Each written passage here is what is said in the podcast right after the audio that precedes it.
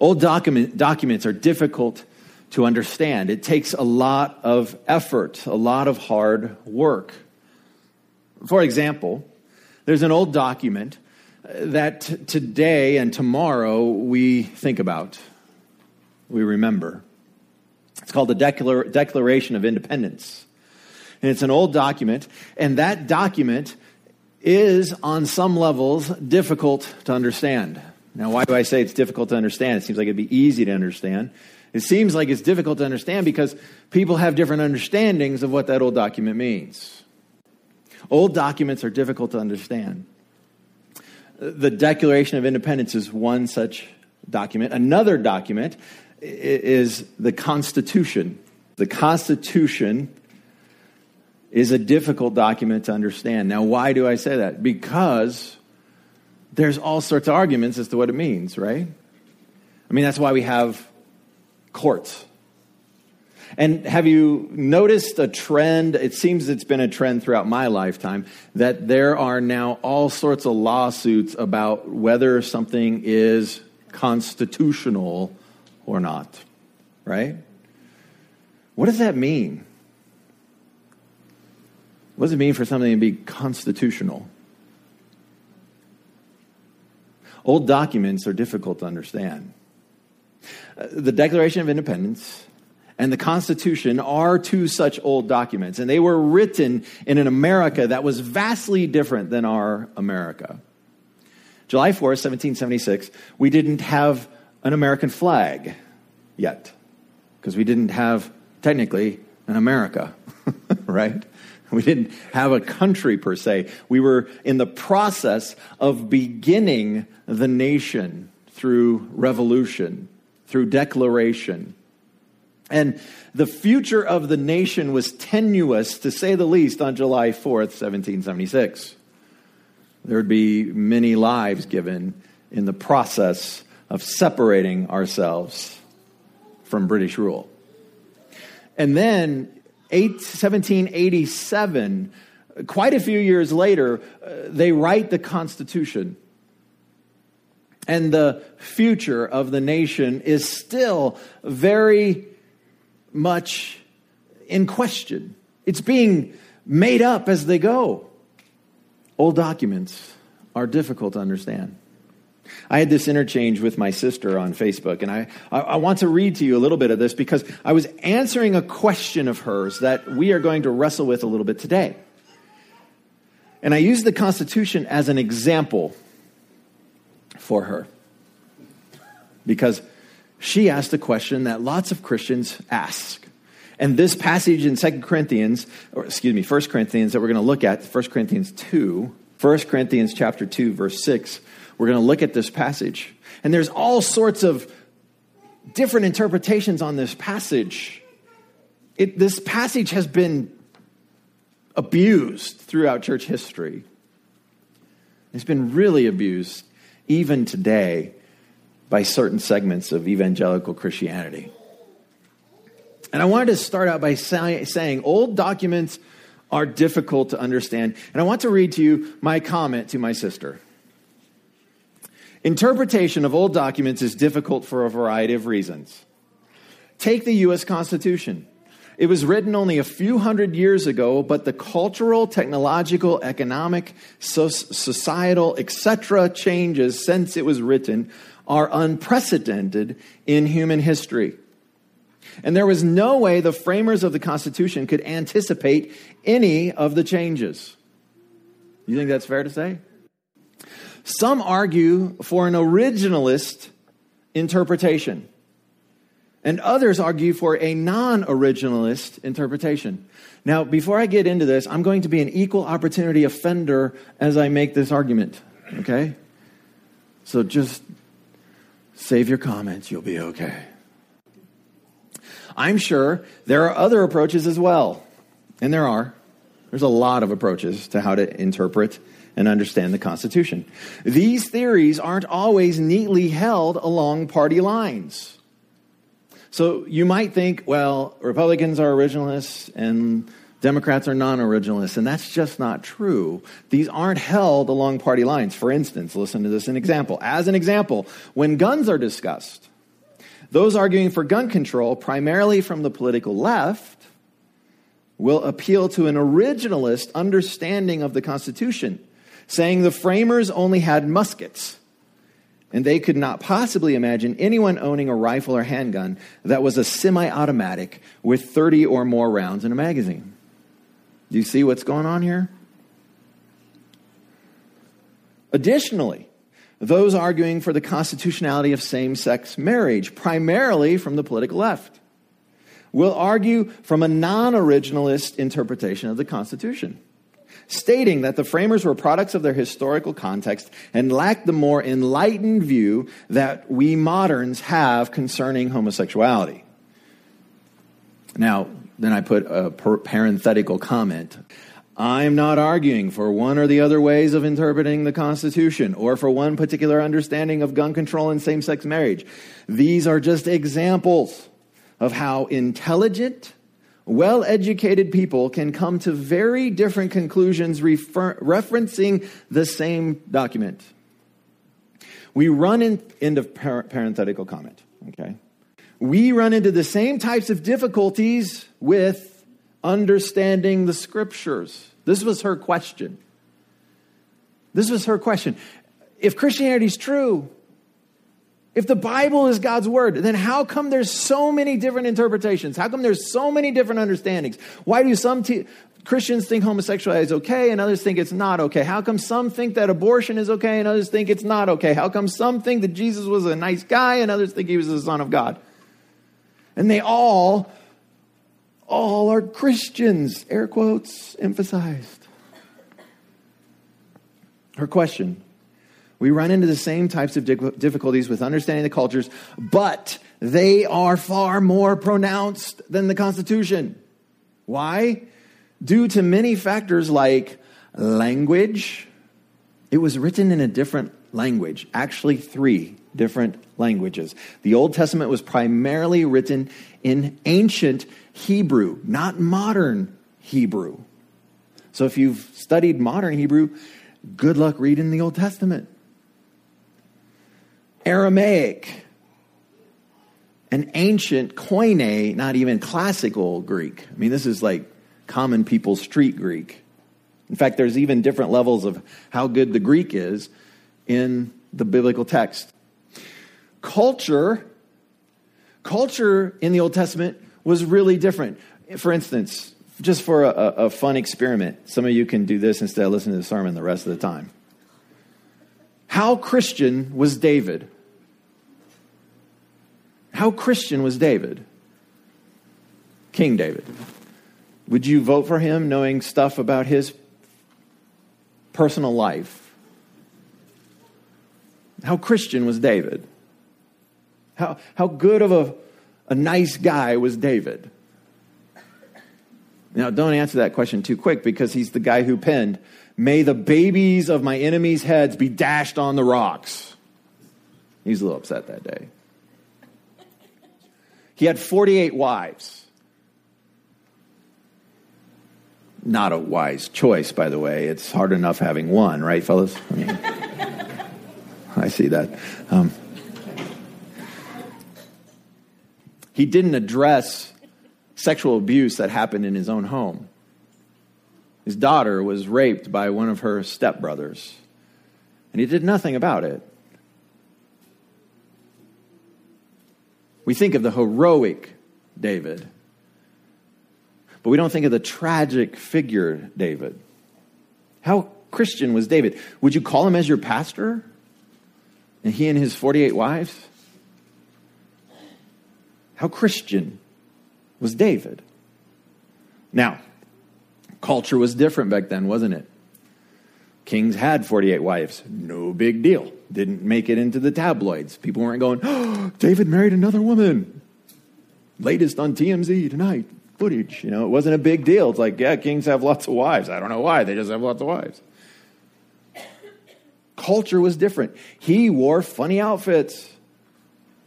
I mean, from our point of view, like a dress, we'd think. He he killed people in hand to hand combat regularly. In fact, the one time he didn't go to war was when he got in lots of trouble with Bathsheba. And he should have been out killing people. That's what the text tells you. In the time of year when kings go to war, David stuck back at home. That's how the story begins. Culture's changed a lot. Historical context. What was going on historically when these documents were written? Boy, how on earth would you answer that question? How would you put together what was going on historically when Abraham was on the earth? How would you put together historically what was going on when God created the world? How would you put together historically what was going on when these documents were written? it's a difficult question to wrestle with, and you have to study a lot of things. And then literary context.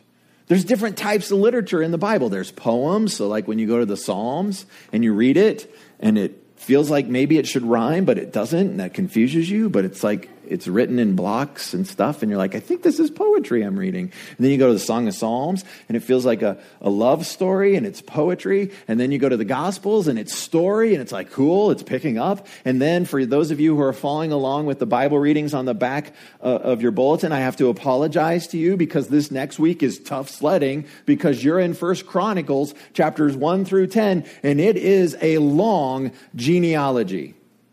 All 10 chapters. Please. Thank God you get to read the book of Mark as well.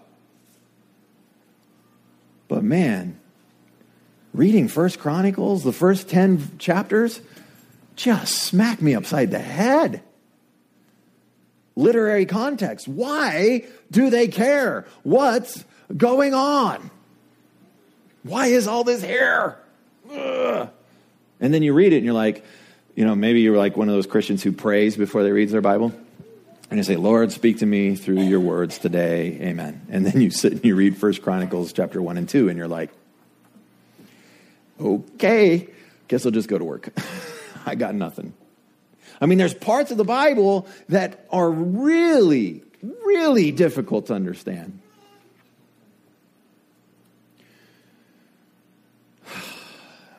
Back to my little comment to my sister. And then there are many different theories regarding the interpretation of Scripture.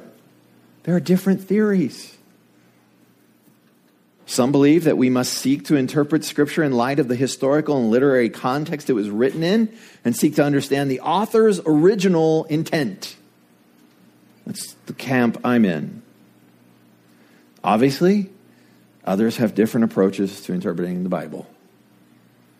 End of my comment. Old documents are difficult to understand. In First Chronic, First Corinthians, thank God we're in First Corinthians, not First Chronicles. We did that last summer, remember?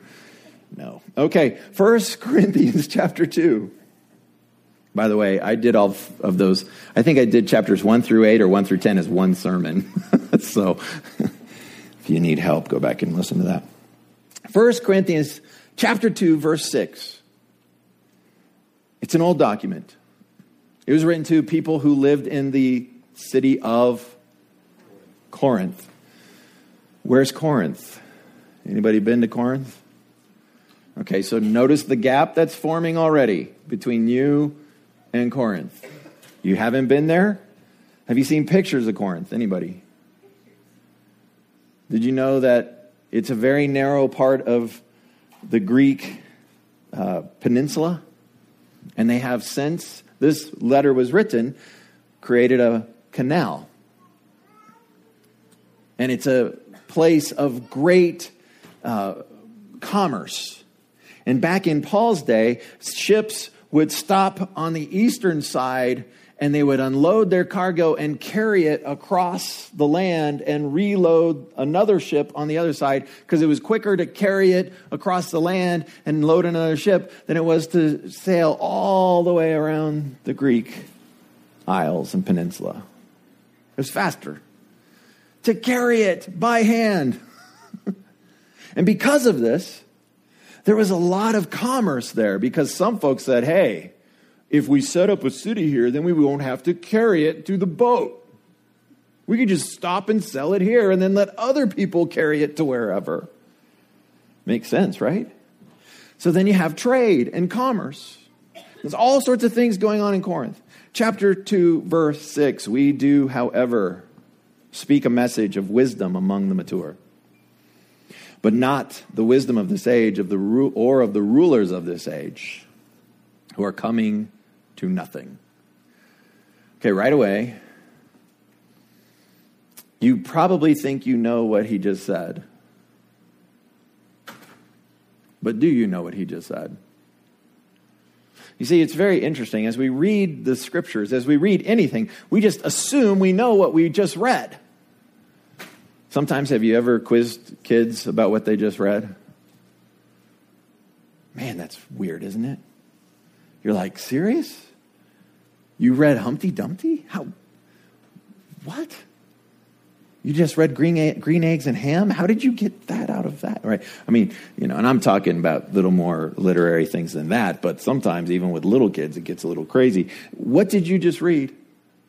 And what is the context of what you just read? Paul is addressing divisions in the church in Corinth. And last week, so two weeks ago we talked about divisions in the church of corinth. There's all these different divisions in this church. Some say they follow paul some say they follow apollo some say they follow peter some say well i follow jesus the super spiritual ones.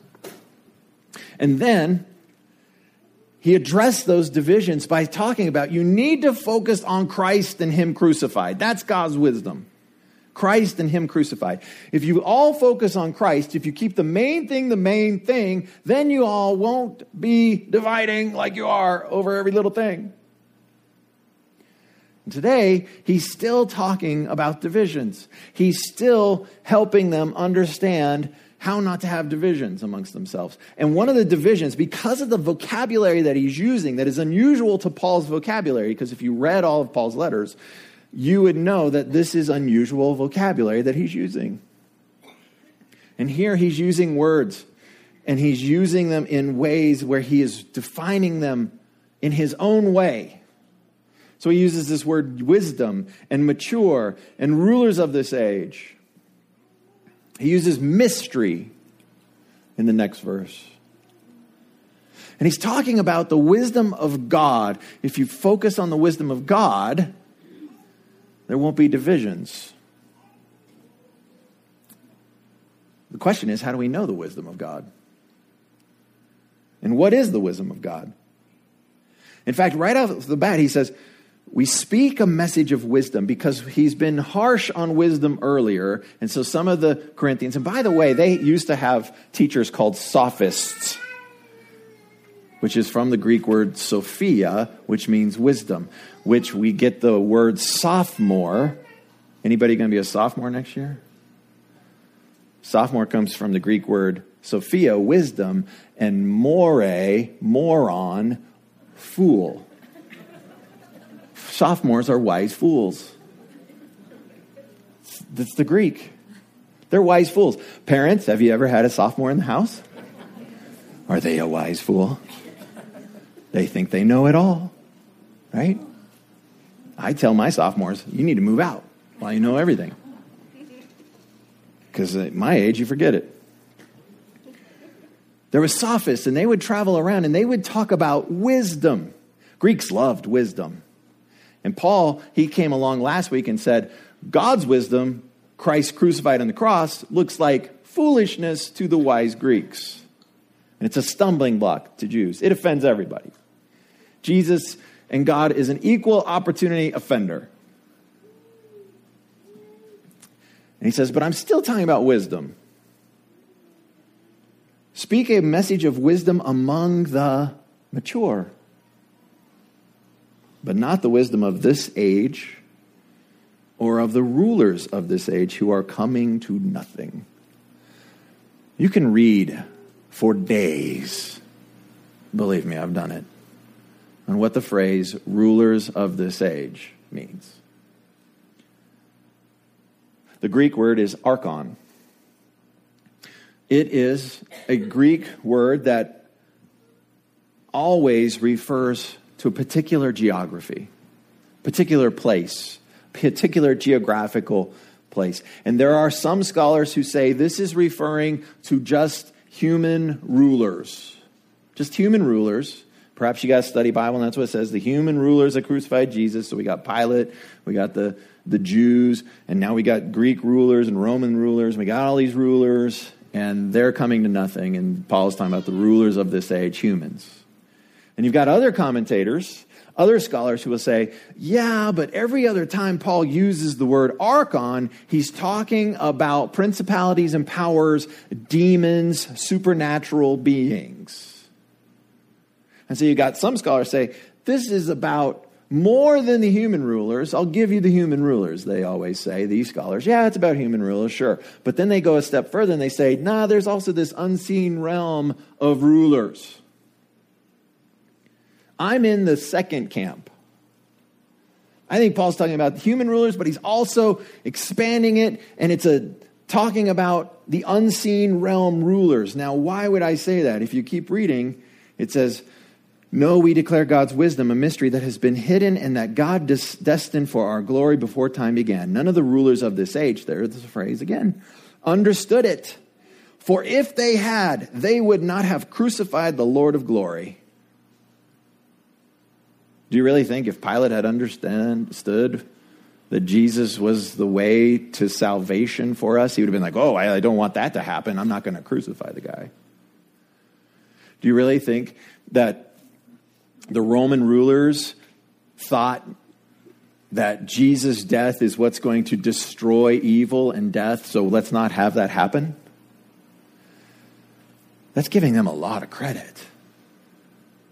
But the entities that would think like that, wait a minute, if we kill him, we're defeated? Yeah, let's not kill him. let's not do that.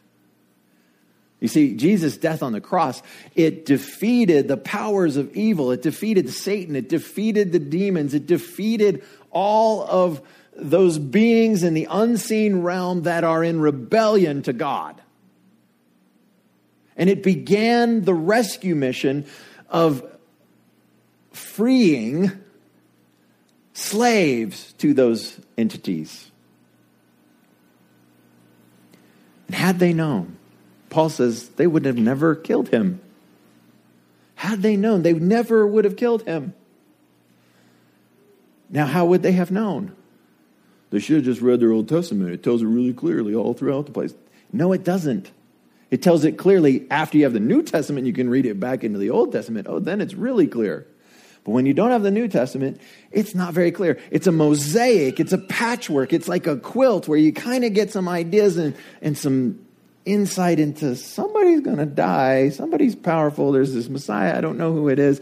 And Satan and the demons didn't see it.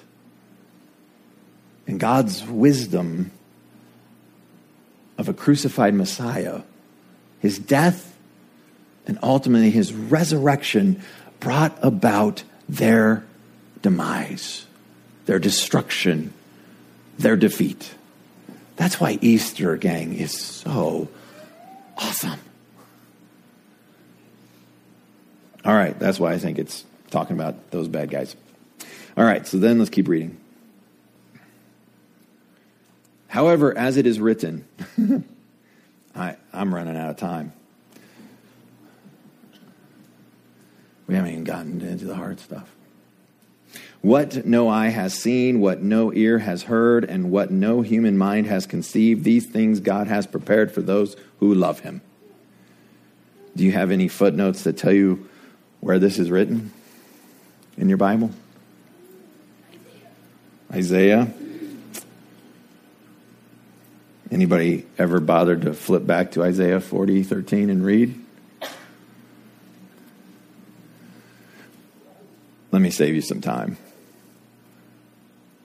It's not written that way in Isaiah. In fact, you can read for days, and I have, on who is Paul quoting? Where is he quoting? And a lot of scholars think it's Isaiah 40, verse 13. Some say it's uh, a second temple book called The Ascension of Isaiah, and you can find a quote that's closer to this than the book of Isaiah. Some say that Paul is just shooting off the cuff and he's a good Hebrew scholar and he's putting together a bunch of verses and he's amalgamating them into one spot. Paraphrasing, if you will. I don't know what the answer is. Like I said, old documents are difficult to understand. But it goes on, and it says, and he's using this to demonstrate something, and it's more important that we understand what he's trying to do rather than where he gets it from. He says, For God has revealed them to us by his Spirit. Now, this part of this passage gets oh, just destroyed and abused by modern day interpretation, and historically, it's gotten destroyed by interpretation. Oftentimes, this passage and the following, let's just read it real quick. The Spirit searches all things, even the deep things of God. For who knows a person's thoughts except that person's own spirit within? In the same way, no one knows the thoughts of God except the Spirit of God. We have not received the Spirit of the world, but the Spirit who is from God, that we may understand what God has freely given us. This is what we speak, not in words taught us by human wisdom, but in words taught by the Spirit, explaining spiritual realities with Spirit taught words. Anybody confused yet? The person without Spirit does not accept the things that come from the Spirit of God, but considers them foolishness and cannot understand them because they are discerned only through the Spirit. The person with the Spirit makes judgments about all things, but such a person is not subject to merely human judgments. For, and then he quotes something who has known the mind of the Lord so as to instruct him? And then he says, But we have the mind of Christ. That's a thick, deep. I mean, we're in some deep powder. This is like on the back bowls at Vail, right? And it just freshly snowed, and we're carving a new trail in fresh powder, and we're like, what did you say there?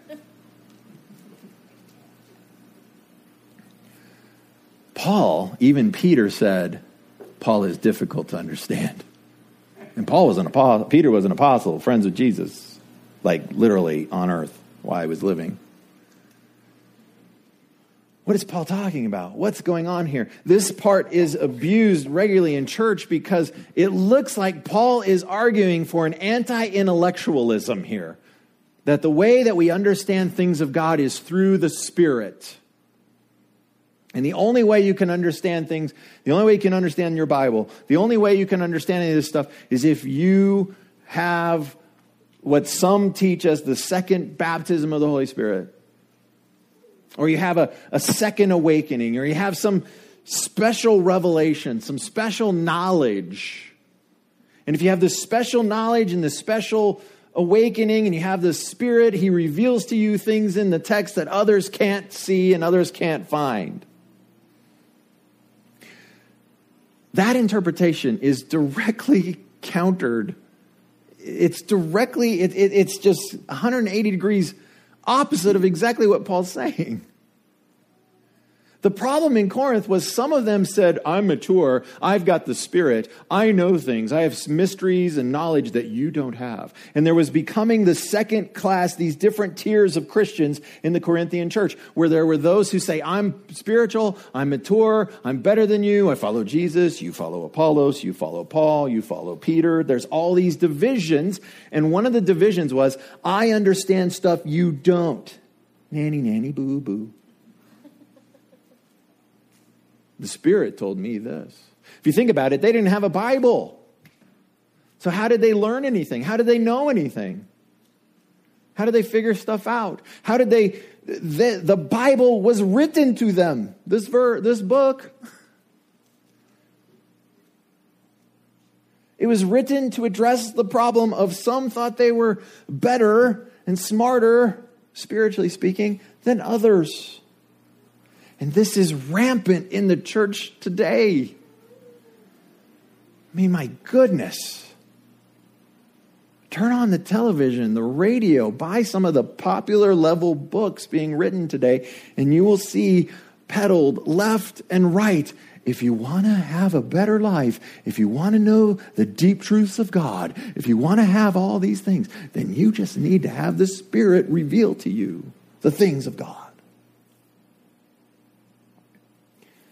Paul in this passage is not comparing and contrasting Christians to other Christians. He's comparing and contrasting Christians to the natural man, non Christians. He's saying that Christians have the Spirit. Paul teaches all Christians have the Spirit, all of them.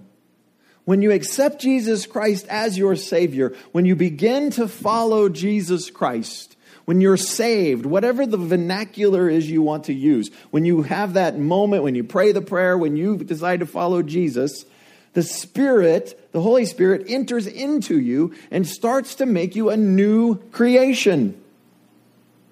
That's what Paul teaches throughout his writings. It's not a second baptism, it's not a second work. There is no haves and have nots in the Christian world. If you are following Christ, you have the Holy Spirit in you to help you, to guide you, to gift you, to lead you. The problem is, if there is any division in Christians, some are better at being obedient than others. That's the difference. Some are more obedient than others. So when the Spirit says, Ooh, don't do that, some of us go, nah, I don't care. and we do it. And others, when the Spirit says, Ooh, don't do that, people go, Ooh, okay, I won't do that.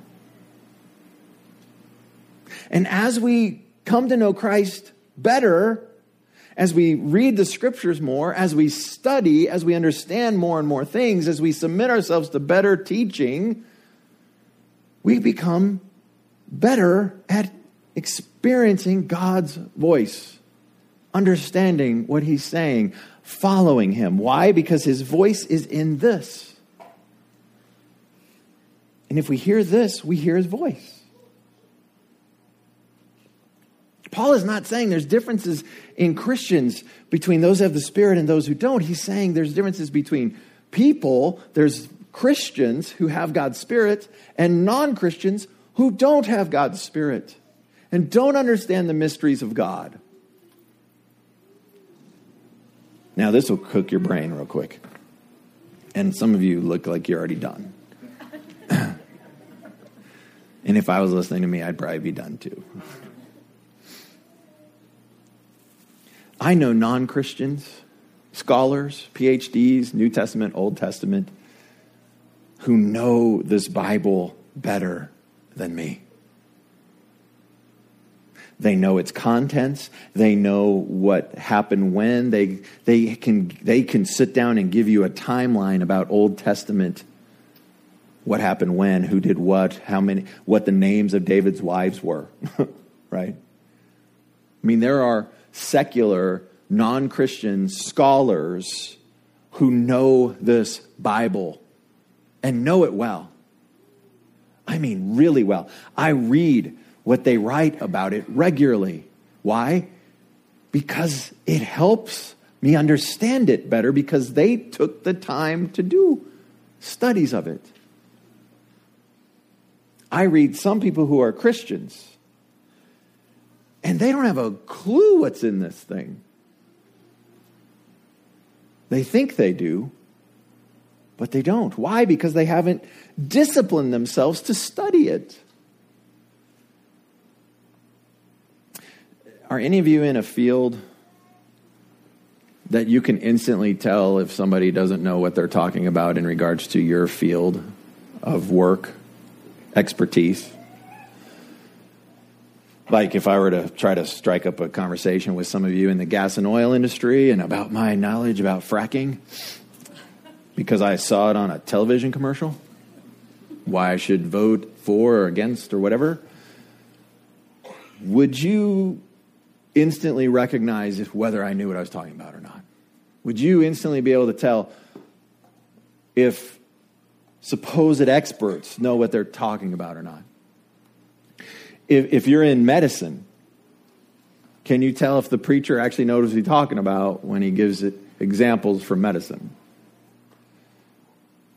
If you're in real estate, somebody's trying to understand a contract and explaining to you how come it fell through and what's going on, and you go, okay, it couldn't have happened that way. That's completely illegal what they're explaining to me, or that's unlikely. If you're in insurance and somebody's trying to explain, if you're in finance, if you're in accounting, we always pick on them. If you're in accounting and somebody comes up and tries to explain, hey, I, I found this internet website that says I don't have to pay taxes ever again here's the five steps I need to take to make this happen. Would you help me make this happen? Can you instantly tell this person needs to stay off that website? Did you know it works that way with people who have studied the scripture?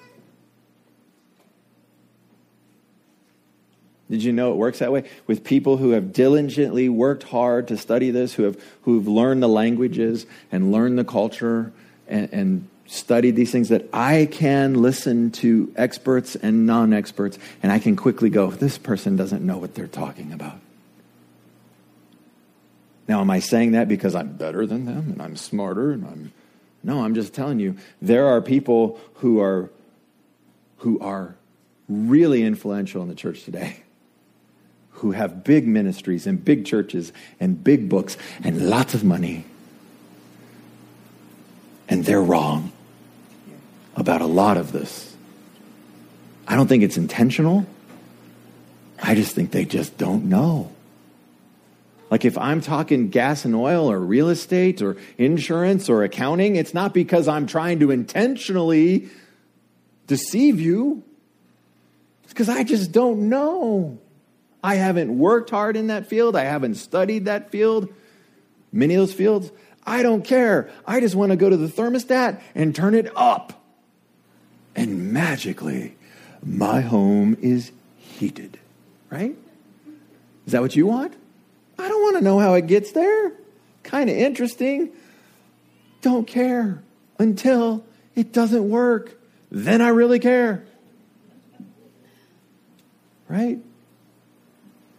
Do you know that's how most folks, people's relationship is with the scriptures? Don't care until it doesn't work then I really care. There is no divisions in the church. And don't allow teachers to teach you that there are those Christians who know and those who don't, those Christians that have and those that don't. That's not biblical. There is not supposed to be divisions in the church. The only division, and we're going to see that as we go through the book of First Corinthians, the only division amongst those in the church, and Paul says they're in the church. Paul says they know Jesus. Paul says they're trying to follow him, but some of them are really disobedient. One guy's sleeping with his stepmother, disobedient. and Paul gets after him and even says, Kick him out the church. Until he changes his ways, kick him out of the church. It's called church discipline. Nobody likes to talk about that anymore. Kick him out of the church. But he's not saying kick him out because he's not a Christian. He's saying kick him out of church because if he says he's a Christian but he's not walking like one, he's disobedient. And don't allow him to continue in that behavior. Paul has hard words for the divisions but they're in regards to who's obedient and who's not obedient to Christ. The next few weeks are going to be fun. The next few weeks are going to It's going to be hard for some of you. If you have steel-toed, you know, flip-flops, wear those. Sandals, invent some. Maybe you could make a big seller of those. Because there is some hard words from Paul in this book. And we've already run into some. I've been preaching about these divisions not because we are a divided group, but because we could be. And it's so easy for divisions to creep into a church. All right, let's pray. Heavenly Father, Thank you for Christ. Help us to focus on Him, the author, perfecter of our faith, the chief cornerstone. Help us to make Christ the main thing. And Lord, with all these other things that we can get tripped up on and all these emphases that we can have, the church history teaches us that when we overemphasize emphasize something, it often becomes a heresy. And I pray, Holy Spirit, that you would reveal to us any pet teacher, any favorite author, any favorite thing that we're following, even if even if they are a good teacher, that we would look at them closely, what they're saying. And you would help us to listen to the right voices, namely yours.